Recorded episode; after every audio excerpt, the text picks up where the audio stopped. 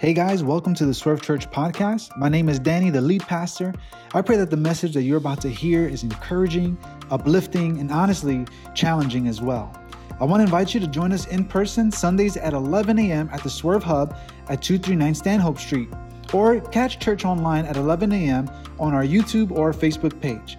Thanks so much for tuning in, and I pray that you're blessed by today's message and that it helps draw you closer to Jesus.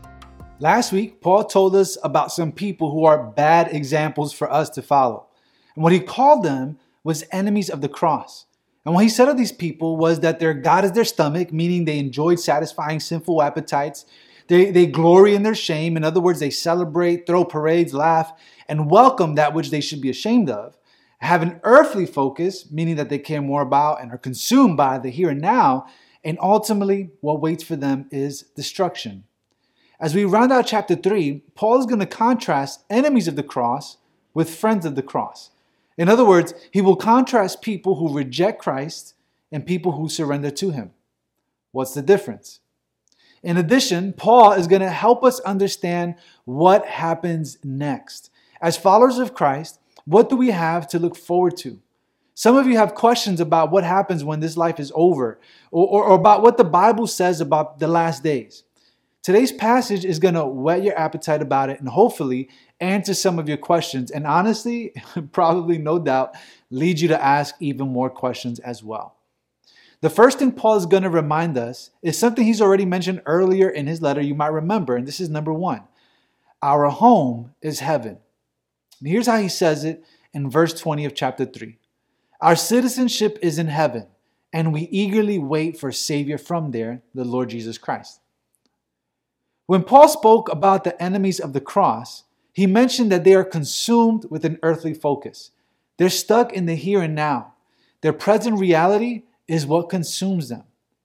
But as followers of Jesus, we know that earth, the here and now, isn't our end all or be all.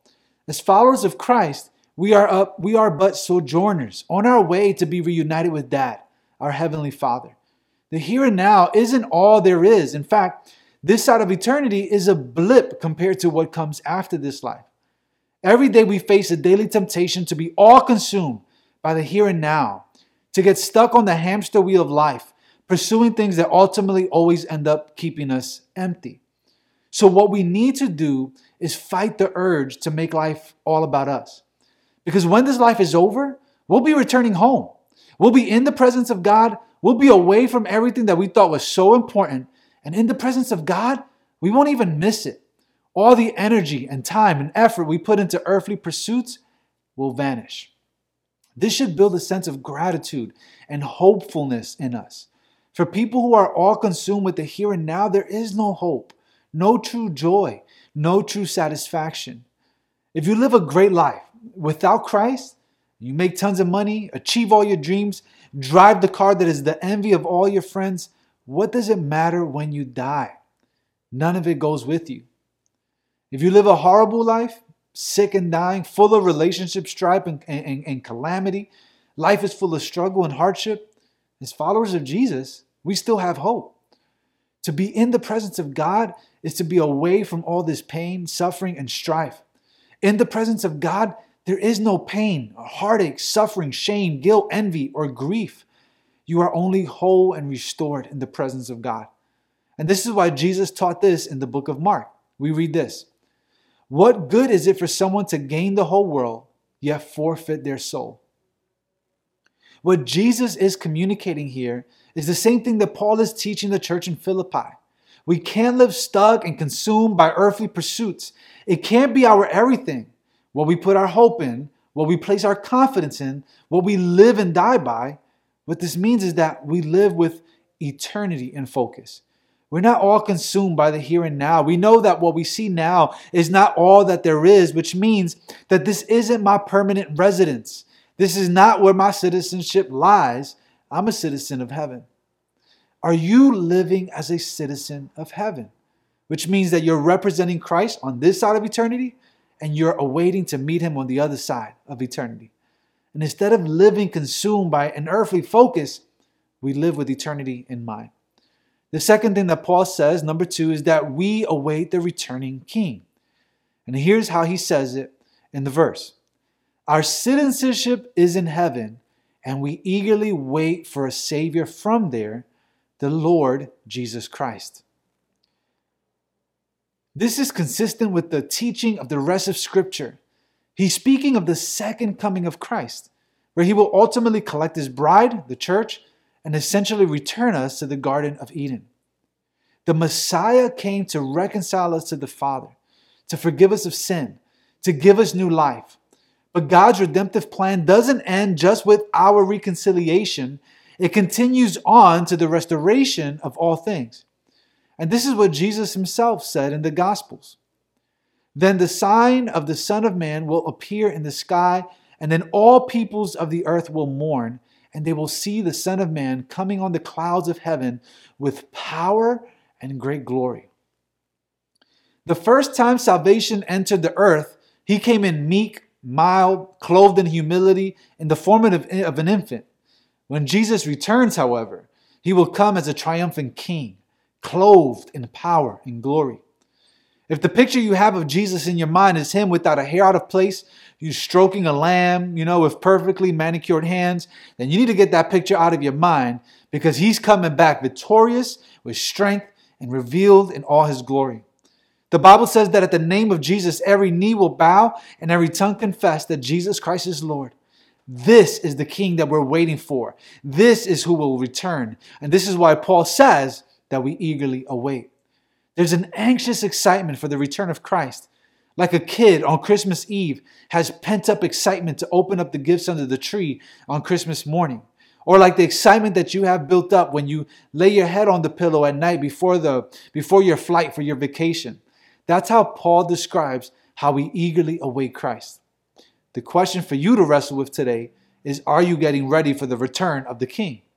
The Bible says no one knows the day or the hour, which means that the posture we are to remain in is ready and expectant. Or as Paul said, eagerly awaiting the return of our King. And until he comes, we continue striving towards the goal. The third thing Paul communicates in today's passage is that we will experience transformation. Let's go back into today's passage and check out what he says. Our citizenship is in heaven, and we eagerly wait for a Savior from there, the Lord Jesus Christ. He will transform the body of our humble condition into the likeness of His glorious body. Here's what Paul is saying. Right now, as you are on this side of eternity, you are in a fragile state. That's this is what he calls our body as in humble condition.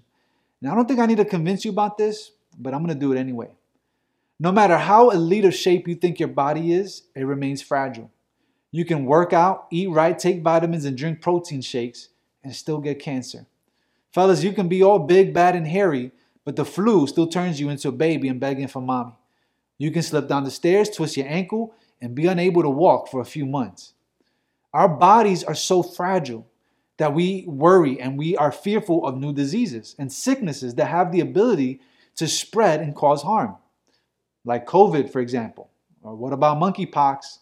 Need I say more? In a sin ridden and fallen world, we are so surrounded by temptation and, and we do things to harm our bodies. We overeat, for example. We indulge in sexual pleasures outside of God's design and plan. Some struggle with poor self image and malnourish and starve themselves. But all this will change upon the return of King Jesus. When this happens, our bodies will turn into the likeness of the glorified, resurrected body of Christ.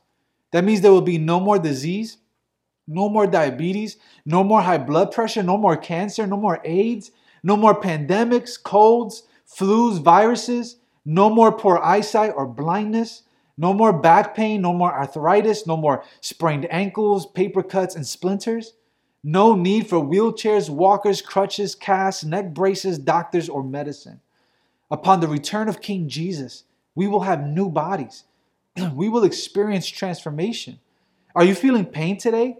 Are you dealing with a sickness? Are you on multiple medications?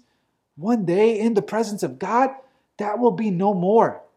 As followers of Jesus, that's what we have to look forward to. How does that make you feel? What emotions are conjured up when you hear this? This is what we got coming for us. Now, maybe you're asking yourself, how so?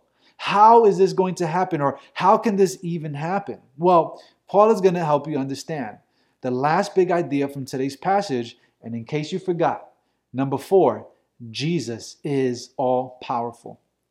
Look at today's passage one last time. Our citizenship is in heaven, and we eagerly wait for a Savior from there, the Lord Jesus Christ.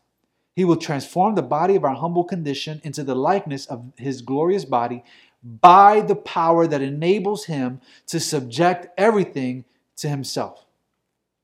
How is all this possible? How will we experience the transformed bodies? How will we experience eternity with the Father? Through Jesus, who has all power and who deserves all glory. Some of you have a misconstrued understanding of Jesus. You have a warped view of who Jesus is.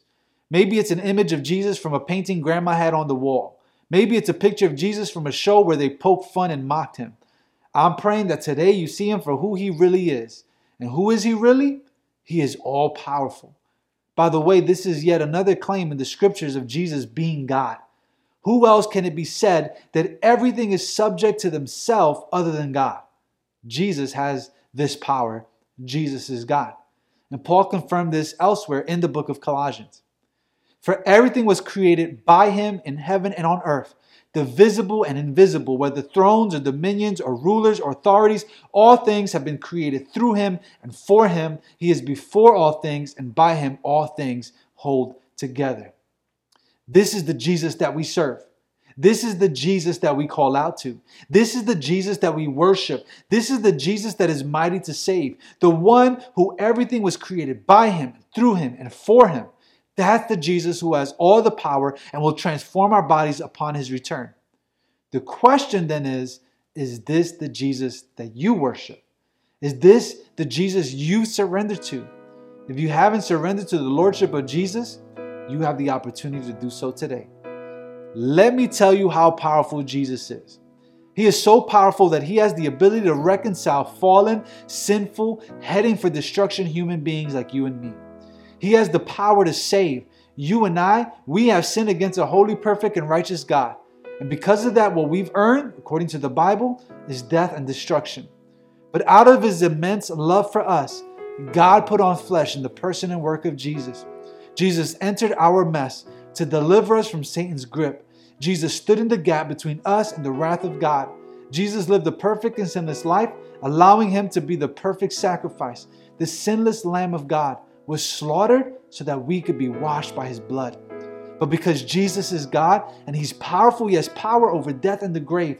And he rose on the third day. So that now all who call upon the name of the Lord Jesus Christ, all who put their faith in the atoning work of Jesus on the cross, they can have forgiveness of sin and new life. That's the power of Jesus, and that's the power of Jesus you can experience today. Guys, this, this earth, the here and now, isn't all we have. We were never made for this. We were made for eternity. And we wait for we, we await with anticipation for the returning King who will transform our bodies, rid us of sickness and pain and suffering. And he can do all this because Jesus is powerful. Let's pray. Thank you, Jesus, that heaven is our home. Forgive us when we've lived earthly focus. And I pray, God, you help us to think upward. Jesus, we await your return. As we wait, God, we beg that you would save our friends, our family, our neighbors, and co workers. As we wait, God, we pray that you empower us through your Spirit to be about the kingdom and spreading your love. We know that we will experience transformation and we long for that day. In the meantime, Lord, give us a place, give us a piece of heaven on earth today. Heal hurts, pain, and sickness. Thank you for doctors, nurses, and the miracle of medicine. Help us to honor you with our bodies while we wait. Jesus, you are all powerful. And so we worship you as King. Thank you for saving a wretch like me. We praise and worship you because you and you alone are worthy of worship, honor, and praise. In Jesus' name we pray. Amen.